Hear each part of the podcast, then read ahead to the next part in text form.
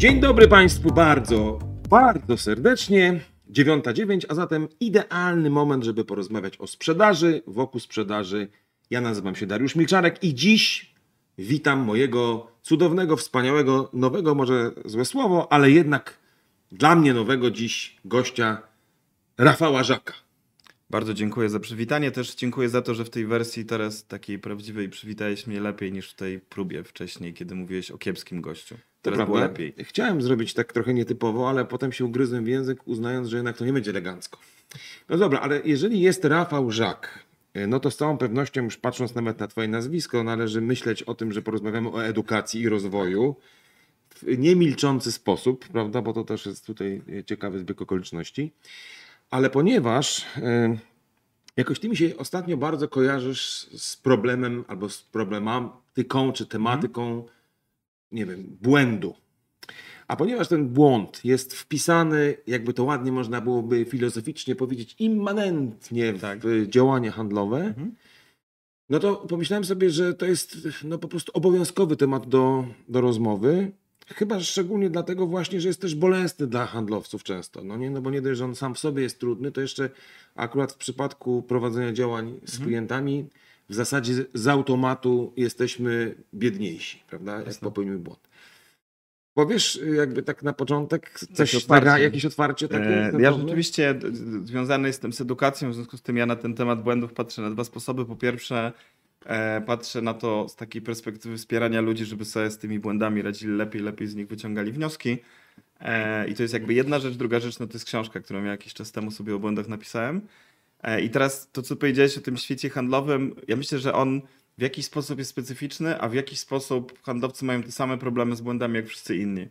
Ja tu lubię tak sobie układać, że my generalnie jak sobie mamy poradzić z błędem, niepowodzeniem, to mamy problemy dwojakiego rodzaju. Znaczy po pierwsze, to są te miękkie problemy, takie wiesz, emocje, to, że sobie muszę poradzić z tym, nawet nie te twarde typu, tak jak powiedziałeś, tracę kasę, nie zarabiam, ale muszę sobie poradzić z odrzuceniem i tak dalej, nie lubię tego przeżywać, patrzą na mnie inni, w związku z tym to ma jakieś takie psychologiczne konsekwencje. A druga trudność błędów jest taka, że żeby z nich korzystać, to trzeba wykonać jakąś robotę, wiesz, taką analityczną, poznawczą, trzeba sobie to przeanalizować, co mi tam nie wyszło. No i to, to pokazuje, dlaczego w ogóle zajmowanie się błędami jest takim kompleksowo trudne, no bo trzeba i sobie poradzić z emocjami, i sobie poradzić z tą analizą, nie? z takim na przykład wyciąganiem wniosków z różnych spotkań, które nie wyszły i tak dalej. No tak, bo chyba wiesz co, ja tak sobie myślę, że w ogóle wyciąganie wniosków z błędów jest trudne, bo po pierwsze my niechętnie przyznajemy się do tego, że to jest nasz błąd, prawda? Tak, Często. tak. A już tak pomyślałem o świecie sprzedaży, gdzie masz full kontroli, jakiegoś nadzoru, tam szef ci mówi follow up, tylko nie spierdziel tego i tak dalej. Jest taka kultura raczej, że tych błędów nie popełniamy, albo okej, no nawet jak się mówi, dobrze, my tu mamy kulturę popełniania błędów i rozwoju, Tak, to jednak tak. w gruncie rzeczy tego nie robimy, więc tak się zastanawiam się, co jest według ciebie, no bo sam też jesteś handlowcem Mhm. przecież, co by nie było, sprzedajesz swoje własne usługi i różne rzeczy, to jak patrzysz na te dwa poziomy, emocjonalny właśnie i taki twardy, to który jest według ciebie taki straszniejszy? Wiesz to ja zacznę od tego, od mojej branży, bo ja jestem ze szkoleń, z rozwoju, w związku z tym ja rzeczywiście sprzedaję. Znaczy czasami mi się wydaje, że ja pozwalam kupować, a nie sprzedaję, nie? więc że to jest taka trochę inna robota. Natomiast ja na przykład mam takie doświadczenia przez wiele lat próby znajdowania ludzi, którzy potrafiliby dobrze sprzedawać szkolenia. Na przykład taki często droga wykorzystywana to był trener, który przy okazji ma sprzedawać, być sprzedawcą. I to, co zauważyłem, to jest potężny problem właśnie po tej stronie emocjonalnej radzenia sobie z odrzuceniem.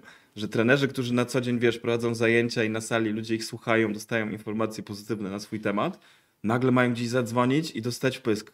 Nie? I ktoś im powie dziękujemy. I to jest, wiesz, tak Ale trudne. bo mamy rozdęte ego? Tak, E, wiesz wiesz co, ja myślę, że to jest kwestia przyzwyczajenia do innej formuły pracy, w której moim zdaniem, jeśli kilka lat jesteś trenerem, to znaczy, że sprawdzasz się w tym, co Tak. oznacza, że dosyć często dostajesz pozytywną informację na temat swojej pracy. Rzadko dostajesz, wiesz, w twarz takimi negatywnymi opiniami, jeśli jesteś dobry. Tak. No i teraz jak tak. ktoś z takim backgroundem ma zacząć dzwonić po klientów, ja już mówię, wiesz, o takim dzwonieniu typu masz listę firm, masz tam wydzwonić sobie kontakty, no to nagle trzeba sobie poradzić z tym, że ja przez cały dzień będę słyszał nie i to jest trudne. Ja wielokrotnie widziałem, wiesz, dobrych trenerów, którzy próbowali sprzedawać swoje usługi i padali na tym, takim psychologicznym wejściu do tego, wiesz, no, wiesz, zawodu. Ale, tak sobie że wiesz, trener to jest jedno, ale przecież yy, wiesz, swobodnie można porównać takiego trenera po prostu do jakiegoś merytorycznego eksperta. No nie? Tak, przecież tak. jest mnóstwo branż, nie wiem, inżynieryjnych, jakichś specjalistów, konsultantów, którzy po prostu, myśmy zresztą o tym już mówili swego czasu, że oni przede wszystkim czują się ekspertami i lubią się promować Tak. na taką doradczą, ekspercką sprzedaż, Mhm. konsultacyjną, prawda? No więc tutaj sobie się mądrze i reprezentuje często bardzo, y, wiesz, taki szacowny know-how i ciekawy brand. Tak. No a tutaj jakaś dziunia, przepraszam, dziunie, nagle niech pan zadzwoni tam w piątek. Ale kiedy, proszę zadzwonić w piątek albo przesłać ofertę mailem. No i człowiek tak nagle sobie myśli, kurna, ja jestem ekspertem Tak, tak. z miliardem lat doświadczeń, a Dziunia mi mówi, y, żebym zadzwonił jutro. No to, to ja myślę, że dotknąłeś fajnego tematu, że my, wiesz, te takie statusowe rozgrywki są zupełnie inne, jak wchodzisz do świata sprzedaży. No tak. Typu, te twoja eksperckość przestaje mieć znaczenie. Że jak trafiasz w tej sprzedaży do rozmowy po stronie klienta też z ekspertem, no to łapiesz jakiś, wiesz, jakiś kontakt taki na takim poziomie Mhm. eksperckim, ale czasami trafiasz tam na zakupowca i jakby życie nie przygotowało cię do rozmowy z nim. Tak, jakby nic, co zrobiłeś wcześniej w tej swojej eksperckości w temacie nie przygotowało cię do, No wiesz, tak, tak. gierek, zagrywek i teraz ja też się nie dziwię, że ludzie się w tym nie odnajdują, nawet sobie myślą, że to jest jakiś taki, wiesz, brudniejszy świat, gorszy, nie? Jak mówię o tej, kiedy taki ekspert sobie wchodzi do, do zawodu. Ale to znaczy, że, że według Ciebie to, ta, ta, taka emocjonalność wynika właśnie z tego, że my przede wszystkim, znaczy mówię, Mhm. problem z, z błędami wynika z tego, że my nie jesteśmy po prostu przyzwyczajeni do tych negatywnych informacji, że wolimy myśleć o sobie w kategoriach eksperta i tak trudno nam przyjąć ten błąd? Czy to jest jakiś jeszcze inny Tak, znaczy powód? przy, przy tym takim wchodzeniu jako ekspert do sprzedaży pewnie tak.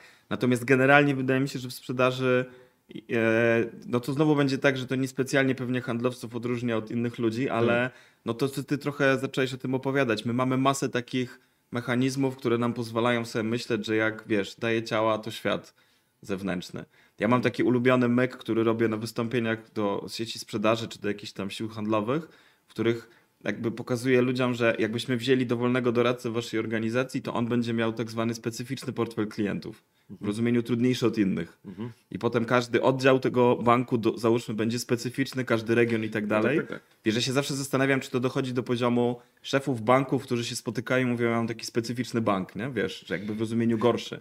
I to jest taka fajna baza do tego, że jak mi nie idzie, to mogę powiedzieć, no ja mam taki specyficzny bank, nie? Czy tam No specyficzny nie, ale oddział. jesteśmy, mamy specyficznych klientów, specyficzne problemy, specyficzne Tak. produkty, ale to myślę, że to jest takie usprawiedliwienie tych moich No to błędów? jest, O moim to zdaniem chodzi? to jest taka wygodna, e, wygodne przygotowanie się do, tak fachowo mówiąc, zewnętrznej atrybucji porażki, Tak. czyli jak ktoś zaliczy w topę, no to ma tą wygodną wymówkę zewnętrzną, że to świat zawalił. Trudni klienci, słaby produkt. Wiesz, te wymówki takie klasyczne, tak, no które tak, się no, my pojawiają. Tak. lubimy myśleć w kategoriach, że oni są winni. Poza tym, no zaraz cenę ma. Gdybyśmy No. mieli lepsze ceny, to byśmy sprzedawali, ale to, Ja to są kiedyś- nierynkowe wiesz, ceny. No. Ja kiedyś słyszałem, że pierwszych trzech powodów braku sprzedaży i tak nie ma sensu słuchać, bo one będą niezależnie od branży takie same. To zawsze będzie cena, znaczy naszego produktu, zawsze to będzie rynek specyficzny, na którym działamy i trzecie to będzie konkurencja, która nam bruździ. W związku z tym podobno od czwartego powodu można słuchać. A dlaczego ja o tym mówię? Bo, bo my z drugiej strony, jak osiągamy sukces, to jednak potrafimy dosyć gładko wrócić do, wiesz, przyczyn wewnętrznych. Tak, nawet można sobie powiedzieć, Znaczy- mimo tego produktu, A, to jest jeszcze lepiej. Wiesz, ja, ja niewiele spotykam osób, które jakby, nie wiem, domykają powiedzmy miesiąc pozytywnie i mówią, ja to akurat mam taki prosty portfel klientów, nie? Albo wiesz, mam oddział w Warszawie, tutaj kod pocztowy sprzedaję, nic nie muszę robić. No rzadko się to dzieje, bo wtedy te jakby zasługi łatwiej sobie przypisać, ale żebyśmy też nie wrzucali tego tylko handlowcom, to jest po prostu ogólnie ludzki mechanizm, nie? że my lubimy sobie szukać na zewnątrz powodów. No i teraz, dlaczego to jest ważne przy porażce? Bo generalnie, żeby oprócz tych emocji, żeby móc wyciągnąć wnioski z porażki, to my musimy najpierw przyznać, że coś nam nie wyszło. Znaczy wiesz, dopóki nie zrobimy takiego momentu, no jednak nie do końca na przykład spotkanie mi poszło tak jak chciałem, to my niczego się z tego nie nauczymy. No dobra, czyli z tego by wynikała taka pierwsza lekcja na, na gorąco, yy, bo będziemy się powoli dzisiaj rozstawać w tym takim dobrym, bojowym, błędnym nastroju. Yy, no, że musisz jakby trochę zmierzyć się i spojrzeć prawdzie w oczy, trochę przestać szukać tych excusów, szczególnie na zewnątrz, Tak. tylko po pierwsze sobie powiedzieć, no dobra, okej, mogę tego wszystkim nie powiedzieć, mogę Tak. nawet ukryć przed klientami innymi, przed moim szefem, kolegami, ale sam przed sobą Tak. powinienem sobie najpierw odpowiedzieć, no okej, no dałem ciała, tak? Tak, tak.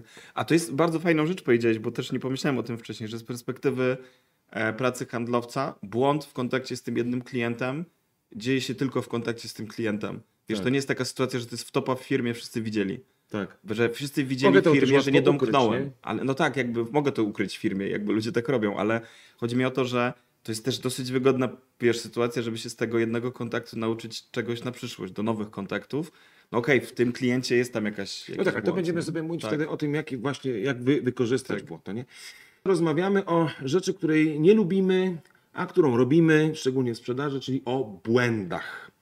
No i żeby jakoś sobie z tymi błędami, zwłaszcza w świecie sprzedaży, poradzić, no to doszliśmy do takiego, właściwie to kolega, gość to tak wyraźnie zwerbalizował, że należy się przede wszystkim przed sobą przyznać do tego, e, no, że ten błąd popełniłem, po to, żeby móc coś z nim dalej zrobić. No i właśnie bardziej mnie ciekawi to, co dalej, prawda? Jak już ten błąd, załóżmy, że gdzieś sobie włożyłem do głowy.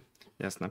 No to, co powiedziałeś, jest podstawą, bo tak jak powiedziałem w tym naszym poprzednim spotkaniu, nie da się nad jakimś błędem popracować, w sensie nauczyć się czegoś z niego, dopóki nie nazwiemy go błędem, porażką czy tam czymś, nie? Więc to jest jakby ten krok pierwszy. A potem możemy sobie spróbować wykorzystać jakieś narzędzie, które temu służy. Ja lubię jako takie podstawowe narzędzie, czy taki podstawową metodę pracy e, z niepowodzeniem pokazywać taki schemat. On się nazywa Gold, ta nazwa nie ma znaczenia. To chodzi Jak się nazywa? Gold. Gold. Wiesz, to jest też optymistyczne, może to w No tak. sprzedaży trafi, bo to złoto i tak dalej. E, też pewnie ktoś, kto go nazwał, to po prostu chciał, wiesz, mieć coś ładnego. To był Goldstein. Na. Goldstein być może. Ale Właśnie Gold to, to jak zwykle w tych amerykańskich modelach po prostu będą cztery słowa z tych No tak. czterech literek, a to jest taki bardzo prosty schemat zastanawiania się nad czymś, co jest niepowodzeniem. No i mamy te cztery etapy. G to jest goals, czyli cele. Tak. I to jest jakby taka bardzo prosta próba, nawet jak analizuję pojedyncze spotkanie, to jest taka próba zadania sobie pytania, o co mi chodziło w tym spotkaniu. Ty jakby znasz świat sprzedaży dobrze i wiesz, że często handlowcy nie zadają sobie Tak. pytania przed spotkaniem, co ja chciałem zrobić tym spotkaniem. Mhm. Tak, więc jakby pierwszy krok to jest Ale to pytanie... jest przeszłość, rozumiem, taka, Tak, taka to o co mi właściwie chodziło. A Wiesz, to jest taka sytuacja, skończyłem spotkanie, które nie poszło dobrze i zadaję sobie pytanie już po fakcie, co ja chciałem tym spotkaniem zrobić. Okej. Albo tą prezentacją u klienta i tak dalej, bo to chodzi o Okej. jakieś konkretne działania. Ta literka O, czyli ta druga literka, to jest outcome, czyli a co z tego wyszło. Okej. No i wiesz, i tu już musimy mieć, umieć zauważyć różnicę pomiędzy moim planem, a tym, co wyszło. Mhm. Tak, i wiesz, i to jest ta trudność, żeby nie próbować sobie mówić, że przecież wyszło wszystko super. Albo, no dobra, nie wyszło, ale ten efekt też jest dobry. No tak, znamy bo w zasadzie wyszło w połowie, ale, ale prawie wyszło, no nie? No ja wiesz, albo te, no właśnie, bo zawsze można sobie z perspektywy handlowca powiedzieć, że przecież chodziło też o podtrzymanie relacji, a to wyszło. No i Tak. znamy tych handlowców, którzy doskonale podtrzymują relacje, tylko nie sprzedają, nie? W sensie, No tak, tak. ale relacje Fajnie. budują pięknie. No i teraz jak już mamy te, co było moim celem, a co z tego wyszło, mamy dwie literki e, zostały. L to jest learn, czyli czego mnie to uczy. Tak. I teraz to jest o tyle ważne, że tutaj trzeba się zastanowić nie tylko nad tym, co nie wyszło, ale być może w tym, co ja zrobiłem, jednak było coś dobrego. No nie wiem, zrobiłem spotkanie przed zarządem u klienta i jednak część tych moich zachowań sprawdziło się dobrze. Bo to chodzi o to, żeby, wiesz, wyciągnąć sobie wnioski na przyszłość takie też pozytywne. No i ostatnia literka D to jest co ja następnym razem zrobię inaczej od different. Mhm. Czyli wiesz, taka analiza, no dobra, coś chciałem zrobić, wyszło mi z tego coś innego, czego mnie to uczy i co ja następnym razem zrobię Okej. inaczej. I wiesz, z jednej strony to jest taki, taka metoda, no mógłbym w zasadzie wyobrazić sobie, że menadżer tak wspiera swojego człowieka. Taki coachuje go, ale w taki, wiesz, sposób, nie jak tam skołczać kogoś jak psa, tylko taki coaching, Tak, który coaching. rzeczywiście, ka- ko- ja kiedyś usłyszałem coaching holistyczny i to jest opieprzyć kogoś w holu. To wydaje mi dobre. się w sprzedaży się zdarza, Bardzo nie? taki coaching. Tylko to jest takie wsparcie e, e, kompetencji, ale to jest też schemat, który samemu sobie można robić. Znaczy w sensie ja nie potrzebuję, wiesz, menadżera, kolegi, koleżanki, jakiegoś tam coacha zewnętrznego, tylko po prostu wyrabiam sobie taki nawyk, że kończę sobie spotkanie i sobie myślę, co ja chciałem zrobić, co mi wyszło, czego ja się nauczyłem i co ja zrobię inaczej. Przepraszam, tak jak powiedziałeś o tym coachingu holistycznym, to mi się skojarzyło od razu, nie mogę sobie się tego pozbyć, że to jest jeszcze taki zwany coaching proktologiczny, czyli tak zwany coaching odbyty. Ojej, E, tak, tak. Ale to wiesz, no, że, że to jest takie trochę, wiesz, malowanie trawy zazwyczaj. Wiesz co, ale tak jak sobie myślę, no właśnie, bo, bo to tak, z jednej strony masz szefa, który może tak pracować, ale chyba, wiesz, wydaje mi się fajniejsze jest to, kiedy ja sam ze sobą jestem takim sparring partnerem dla siebie, co? No to mogę wiesz, właśnie tak... To jest w ogóle super, y, tylko że moim zdaniem ma szansę to działać, jeśli to jest nawyk. Wiesz, że Tak. nie, jeśli nie robimy tego od wielkiego dzwonu po jakiś naprawdę w topach, tylko robimy to jakby jako stały element takiej refleksji na temat swojej pracy. Okej. Zresztą, no, ten schemat jest generalnie do pracy z niepowodzeniem, ale moim zdaniem do udanych spotkań on się nadaje równie dobrze. To jest trochę takie, Wiesz. w pewnym sensie właściwie podobne do takiego, co mi się udało, czy co mi się nie udało i co z tego właściwie wyniosłem. Tak, tak. No tak, ale właśnie to zobacz, no bo wydaje mi się też pewną trudnością w tym learn, prawda, w tym Mhm. uczeniu się, jest to, czy ja rzeczywiście trafnie diagnozuję pewien błąd. U nas to się mówi coś takiego, że jak się coś nie udaje, to w pewnym momencie, znaczy, że to jest inny moment, kiedy się potkniesz, a inny moment, kiedy się wypierdzielisz.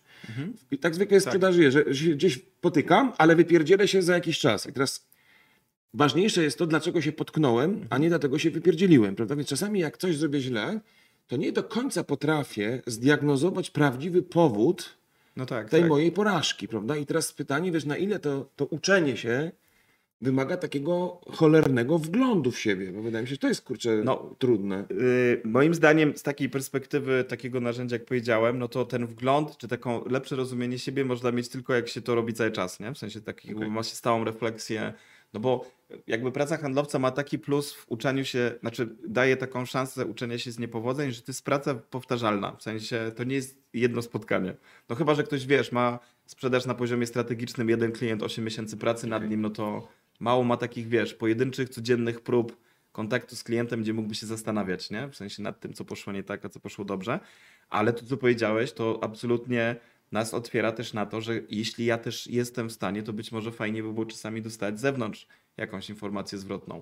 No ale wtedy muszę boku. trochę uja... No właśnie, ale wtedy pytanie od kogo, no nie? No bo zwykle w sprzedaży to jednak mamy do czynienia najczęściej z szefem, Mhm. który od czasu do czasu bawi się w coacha, to już samo w sobie jest karkołomne, a już pomijam to, że, że dla nas, jako dla uczniów, yy, no jednak taka, taka gotowość do popełnienia błędu i dzielenia się jest po prostu bardzo trudna, zwłaszcza, że za chwilę mnie ten mój szef będzie rozliczał, oceniał Tak. i mówił, czemu nie zrobiłem wyniku. Kolega z kolei nie zawsze ma taką wiedzę chyba, żeby umieć się tym podzielić, a z kolei nie stać nas zwykle na to, żeby zatrudnić jakiegoś Jasne, Rafała Żaka, który... No, no. No, ja się boję, wiesz, zawsze w tym wyciąganiu wniosków z błędów, że ja to zrobię błędnie. Tak, tak. Czyli, że wiesz, wyciągnę nie ten wniosek, co trzeba. I yy, Znaczy, wiesz, wiesz, jakby z jednej strony rozumiem to, co mówisz, a z drugiej strony widzę w tym taką niebezpieczną furtkę do tego, żeby się tym w ogóle nie zajmować, bo jeszcze to spieprzę. Rozumiesz No, mnie? Że tak jak ciebie słyszę, to mógłbym, jakby chęt, można by to włożyć w, usta komuś, kto właśnie z perspektywy bycia handlowcem mógłby mówić, dlaczego nie ma sensu to robić, bo przecież ja nie wiem, jak to robić, nie? w sensie... no wiesz co, ale pomylę yy, ale chyba wnioski. można z tego wybrnąć, bo wydaje mi się, że można powiedzieć coś takiego. Nawet jeśli Tak. popełnisz błąd diagnostyczny, fundamentalny błąd atrybucyjny, czy tam cokolwiek Mhm. innego, to to, że doszedłeś w tej w tym złotej formule Golda do, tak, do tego ostatniego kroku pod tytułem co w takim razie Mhm. zmienię i spróbuję to zrobić, to już jest, to już jest coś, prawda? Tak, Bo tak. można zawsze przy, pójść tą drogą, że jeśli powtarzam bez przerwy te same y, nieefektywne zachowania, to łudzenie się, że coś Że się nagle się zmieni, zmieni, jest no. głupotą. Tak. Więc przynajmniej coś zrobię. Okej, ale to, to, to według ciebie to jest, to, jest, to jest łatwy nawyk? To jest znaczy, masz poczucie takie, masz takie doświadczenie, że, że ten gold jako metoda pracy to jest coś takiego, co po prostu działa? Tak? Wiesz co, ja z perspektywy wdrożeń najczęściej widzę to jako jedną z metod pracy menadżera, takiego menadżera, szczególnie, wiesz, ja też bardziej chyba się wypowiadam z perspektywy przedpandemicznej, kiedy dużo łatwiej było sobie pozwolić na taką pracę menadżer z handlowcem, na spotkaniu klienta i tak dalej, nie? więc jakby pewnie trochę się zmieniło z tej... No nie, ale E, jako, tak, że to jest takie twoje własne, osobiste narzędzie, t- twojej własnej... Tak, no to nie, jeśli, jeśli analizy. własne, no ja mówię bardziej o tym, że bardzo często widzę, że najpierw to jest wdrażane z pomocą kogoś zewnętrznego, a potem staje się nawykiem osób. Tak, w sensie Mhm. najpierw jest ktoś taki właśnie jak menadżer, natomiast y, moim zdaniem to jest też tak, że no jakby jak się z takim handlowcem, który ma jakieś, no nie odbiera telefonów non-stop, nie siedzi na słuchawce, wiesz, to nie jest taki sposób kontaktu z klientem, no to gdzieś tam tą chwilę na krótką analizę mamy. Wiesz, to nie Tak. jest rozbudowana struktura, która trwa 45 minut, to chodzi o 5 minut refleksji czasami. Tym bardziej, że czasami Tak. ja sobie powiem, co było moim celem, to, co było, co osiągnąłem, dokładnie to samo. No i nagle się okazuje, że nie mam tu za bardzo czego analizować. ale wtedy znaczy, mogę się zastanowić, co mi pozwoliło No osiągnąć właśnie, ten przykład i, i, bo to jest też, mi się Tak. wydaje, że w uczeniu bardzo ważna rzecz, żeby się zastanowić, co mi pozwoliło osiągnąć jakiś tam efekt Tak. i w związku z tym pamiętaj, Daruś, powtarzaj to, nie rezygnuj z tego. To nie? jest też to fajne, że my teoretycznie mamy narzędzie do błędów, ale tak naprawdę udane spotkania, udane prezentacje tak samo możemy analizować właśnie po to, żeby No bo moim zdaniem też znasz te, to środowisko, nie każdy handlowiec, jakby go zapytać, co ci pozwoliło to domknąć, to będzie wiedział. No tak, tak, tak. To czasami jest gdzieś, wiesz, nazywane intuicją, darem, czymś tam. Tak. Właśnie o tym Goldzie żeśmy ostatnio sobie rozmawiali, yy, ale oczywiście powiedzieliśmy, że to nie jest jedyny sposób, czyli taka analiza celu, potem jakiegoś tam analiza tego, co osiągnąłem, czego właściwie się nauczyłem i co bym zmienił, ale jest jeszcze in- jakieś, jak rozumiem, inne metody, żeby się trochę z tym swoim własnym problemem porażek i niepowodzeń zmierzyć. Tak. No my powiedzieliśmy o Goldzie w takim sensie indywidualnym, że to jest taka metoda, Tak. gdzie ja sobie sam mogę ją zastosować, Albo albo, szef, ktoś nie? na mnie może ją Tak. zastosować. Ale też nie zapominajmy, że najczęściej jednak osoby gdzieś tam zajmujące się sprzedażą pracują w jakichś większych strukturach niż tylko ja i szef. No tak. W związku z tym mamy jakby kolegów, koleżanki, którzy zajmują się czymś podobnym i też możemy próbować skorzystać z ich doświadczenia. No i mnie się y, nasuwają dwie, dwie metody czy dwa pomysły. Oczywiście to, czy my będziemy w stanie zastosować w swoim zespole, po pierwsze zależy od gotowości tych ludzi konkretnych, ale też organizacji, no bo też jakby tak. organizacja musi to jakoś wspierać. Natomiast ja bardzo lubię takie podejście, że czasami nie trzeba się zastanawiać, jak to robić, żeby ludzie chcieli się od siebie uczyć, tylko trzeba im kazać się uczyć. Wiesz, na przykład z perspektywy menedżera zaprojektować spotkania, które temu mają służyć. Bo mi się wydaje, że czasami my się za bardzo zastanawiamy, jak zrobić, żeby ludzie w zespole dzielili się wiedzą. Można im po prostu kazać się dzielić wiedzą. Znaczy zrobić, wprowadzić w cykl spotkań, wiesz, jakichś tam zespołowych spotkania, które temu służą. Nie? Na przykład, Tak, no ale co, że na przykład, nie wiem, robię, robimy sobie co poniedziałki odprawę i umówmy się, że ostatnie pół godziny tej odprawy każdy z Was przygotuje coś, tak? I Tak, będziemy się tak. dzielić y, wiedzą. O to Wiesz, chodzi? my to, na przykład, my to znamy bardzo dobrze z firm e, pracujących agile'owo w tych skramowych metodologiach. Tam jest taki, wśród licznych spotkań, które w tych metodykach są prowadzone, są tak zwane retrospektywy. I retrospektywa to jest spotkanie, gdzie sobie analizujemy dwa poprzednie tygodnie pod kątem tego, co wyszło, co nie wyszło. Okej. Czyli jakby, wiesz, my się nie zastanawiamy, jak sprawić, żeby ci ludzie chętniej gadali o tym, co nie wyszło, tylko im mówimy, raz na dwa tygodnie macie takie spotkanie. I wiesz, i to jest jakby metoda pracy i system pracy, a nie chęć tych ludzi. To nie jest tak, że ludzie w IT chętniej o tym gadają, oni po prostu mają jakby podejście, w którym trzeba o tym gadać. I teraz jak mówisz o tym na przykład pół godziny do wykorzystania w trakcie jakiejś tam odprawy, no to po pierwsze to, co się bardzo dobrze sprawdza, to jest wykorzystanie tego do takiej pracy, w której no na przykład jak ja jestem handlowcem, to mogę opowiedzieć o swoich przygodach z jakimś klientem, a zadaniem pozostałych jest pomóc mi to zrozumieć. Czyli na przykład wiesz, czuję, że mi coś nie idzie, jestem w jakimś martwym punkcie i tak dalej. Opisuję tą sytuację wszystkim, którzy ten zespół tworzą i zadaniem tych wszystkich osób jest spróbować mi albo podpowiedzieć, co mam zrobić, albo spróbować mi podpowiedzieć, jak ja to mam rozumieć, co tam się dzieje w relacjach z klientem. Tak, i to jest taka, wiesz, praca pod tytułem czuję, że mi coś nie idzie dobrze. To jeszcze nie jest taki moment, że wiem, że zawaliłem.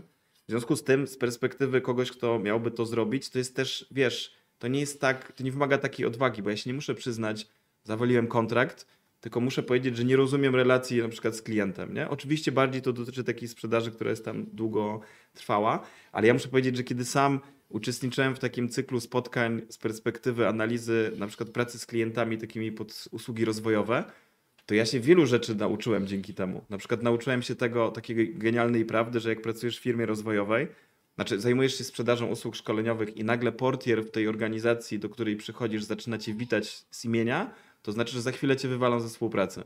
Dlatego, że jesteś w tej firmie za dużo i za chwilę ktoś w HR-ze zrobi ci przerwę pod tytułem musimy odpocząć, bo to zaczyna śmierdzieć. I to jest jakby, wiesz, rzecz, którą się nauczyłem dzięki takiemu wglądowi kogoś z zewnątrz, nie? A to jest mega bezpieczne, bo to nie jest opowieść o tym, że coś zepsułem, tylko to jest ej, słuchajcie, macie też doświadczenie w tej dziedzinie, ja mam takiego klienta, nie kumam, czemu on się tak zachowuje, powiedzcie mi, tak? Dlaczego on się tak zachowuje? No tak, a wiesz co, ja ci powiem, ja- jaką widzę tutaj zagrożenie jedno. Mhm. Trochę mówiliśmy żartobliwie o tych modelach e, holistycznego coachingu czy coachingu proktologicznego, ale głównie mm, mam na myśli takie myślenie, że te wszystkie modele coachingowe to jest tak na szybko, zróbmy to szybko, to. Mhm. nie ma co, co pierdzielić za długo tam. Potem czasami tak jest, taki, tak, taki wiesz, trener przychodzi na przykład do takiej firmy i mówi, słuchajcie, jaki masz cel na spotkanie? No i to trwa godzinami, dłuższe są Jasne. te omówienia i te wprowadzenie niż pozostałe spotkanie. Ja mam takie osobiste poczucie, że ludzie trochę tak nie lubią dzielić włosa na, na, no wiesz, na czworo i jak zadajesz pytanie, no co tu możemy kolego zrobić lepiej, jak ty rozumiesz tą sytuację, to po 15 sekundach, no to tam idźmy dalej. Dobra, a, absolutnie, poczucia, absolutnie mam i teraz powiem Ci, dlaczego moim zdaniem w tej metodzie, o której opowiedziałem, jest szansa, że to znika, ten No. efekt. dlatego, że tutaj to nie jest tak, że menadżer mówi, a teraz pogadajmy o i tam jakby modeluje pracę, ani jakiś tam coach zewnętrzny, tylko to generalnie polega na tym, że to ja jako jeden handlowiec mówię, słuchajcie, mam taką, taki problem do rozkminy, co byście mi doradzili, że wiesz, jakby podmiotem w cudzysłowie proszącym Kre- o pomoc jest kreatorem sytuacji Tak, jest, kolega. kolega. I teraz jakby wiesz, wiesz jak tak. to jest, jak pracujesz z grupą szkoleniową, no to grupa ma zawsze większy autorytet od trenera. Znaczy w sensie, jak No, grupa ci coś powie, to jako uczestnik słuchasz tego bardziej. I mnie się wydaje, że to, to jest siła takich met. Znaczy oczywiście to wymaga tego, że ten pierwszy się odezwał. Ale że to rzeczywiście, ja wi- widzę jak to działa, jak to funkcjonuje w organizacjach, że to jest trochę tak, wiesz, to, to nie musi przybierać takich napuszonych coachingowych form. Oczywiście można by to nazwać action learningiem, znowu będziemy mieli jakiś ink, nie? W sensie jakąś Tak. super metodę.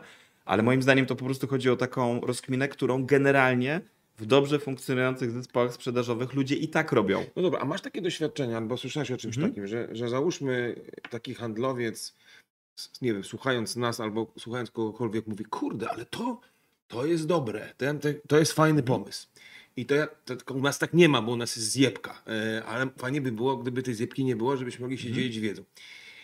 Drogi szefie, mam taki genialny pomysł, Tak. żebyśmy się tak trochę dzielili tymi błędami, takie zrobimy sobie analizę, studię. t- I Tak. wiesz, czy to w ogóle słyszałeś takiej sytuacji, żeby ktoś to wymusił w ogóle? Na, bo, bo pomysł dobry, tylko wiesz, yy, jak, sobie o to, jak sobie to zorganizować, nie będąc szefem sprzedaży na przykład? Znaczy, z, no, oczywiście to, wiesz, to zawsze będzie kwestia odniesienia się do jakiejś konkretnej organizacji, bo widziałem takich szefów sprzedaży, którym bym nawet nie próbował proponować, nie? Jakby Tak. takiego pomysłu, bo wiem, jak funkcjonują na co dzień, jaka jest kultura jakby pracy tej organizacji.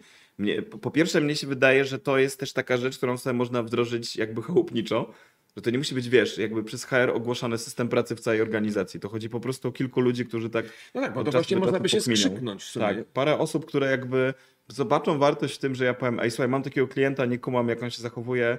Wiesz, to jest trochę tak jak ja bym zebrał tak jak, jakich osoby jak ty, jeszcze parę osób zajmujących się sprzedażą usług rozwojowych, byśmy sobie od czasu do czasu porozmawiali o, wiesz, o sytuacjach w relacjach z klientami, których nie rozumiemy i moim zdaniem jest szansa, że nikt z nas nie będzie patrzył, że to nam szkodzi, bo to jest konkurencja, tylko że będziemy się uczyć, no bo jakby i tak jesteśmy konkurencją, nic No to tak, nie nie, zmienia. no tak, oczywiście, no te różne fora nawet takie, prawda, Tak. że gdzieś to możemy online też robić czasami, prawda, przecież w ślad w internecie. A, a z drugiej strony, wiesz, jak powiedziałeś, powiedziałeś o tych szefach, to jak, jeśli szukają, słuchają nas jacyś szefowie, to no badania na temat kultur organizacyjnych pokazują, że jedyna konsekwencja gonienia ludzi za błędy, czyli przełapywania ludzi na błędach w takiej kategorii winy, powodują, że ludzie uczą się te błędy ukrywać lepiej. To znaczy, że wiesz, że jak budujemy kulturę, w której No tak. błąd jest piętnowany, to ludzie mają podejście, zrobiłem błąd, czy ja mogę to ukryć? Jak nie, to czy mam na kogo zwalić ja, i tak dalej. Ja wiesz co, mam w ogóle takie poczucie też z tymi błędami, yy, bo jakby wydaje mi się, że co do zasady i co do filozofii, to by się chyba wszyscy podpisali, Tak. że to w ogóle jest niezłe. Tak. Tylko tak sobie czasem myślę, że no dobra, jeżeli identyfikujemy jakiś błąd, no to pewnie jest jakiś sprawca tego błędu Tak. gdzieś tam, prawda? I teraz, czy jeżeli my ujawnimy też trochę te błędy, to czy się nie okaże, że ruszy jakaś lawina po tytule, no dobra, no to po co my to robimy, skoro błąd jest tu, to może to trzeba go przesunąć, e, że gdzieś jest taki jakiś wszechogarniający lęk przed, nie wiem, przed obnażeniem jakichś problemów w organizacji nawet, tak? No wiesz, to jest... e, się mogłoby okazać na przykład, że tak naprawdę naprawdę problemem jest produkt, albo naprawdę problemem Tak. jest jakiś system motywacyjny, który się nagle okazał jest kompletnie w ogóle do góry nogami, my chcemy jednego, e, No i też dłu- długo chodzisz po ziemi i wiesz, że często tak jest. Że Że tak to jest. nie jest w kompetencjach ludzi, tylko są jakieś twarde Tak, rzeczy, tak. które trzeba pozmieniać. No i teraz jest pytanie, czy to jest coś złego, że to odkryjemy. Znaczy ja też zakładam, że mogę mieć taką pokusę, żeby lepiej nie grzebać. Wiesz, że to jest trochę tak, jak wjeżdżasz na światło, już jest prawie czerwone, ale jednak przymykasz oczy i dociskasz gaz, nie? Żeby jeszcze Tak. udało ci się przejechać. Jakby nie chcesz tam się zastanawiać, co by się mogło wydarzyć. I wydaje mi się, że część organizacji tak ma, ale moim zdaniem, no jeśli my taką analizą błędu poszczególnego handlowca nagle dojdziemy do tego, że jednak coś jest skopane w konstrukcji systemu premiowego czy czegoś, no to generalnie z perspektywy organizacji mamy jakiś efekt. Oczywiście to będzie wymagało roboty. No tak, no chyba, że się tak okaże, że dalej. na przykład mamy przecież jakiegoś HR albo jakiegoś innego, który Tak. spędził ileś czasu nad tym systemem, wziął pieniądze i nagle właśnie chwileczkę, to się nie znał na tym? Znaczy, No. Zawsze się boję takiego przyłapywania na błędach. A, okej. Rozumiem. No dobra, ale wrócimy do Dobry naszych materiał. rozmów o, o, o błędach, odpowiedzialności za błędy, sposobie radzenia sobie z błędami, ale to będzie już nie dziś, tylko raczej jednak e, dnia kolejnego. Dokładnie tak. Do zobaczenia.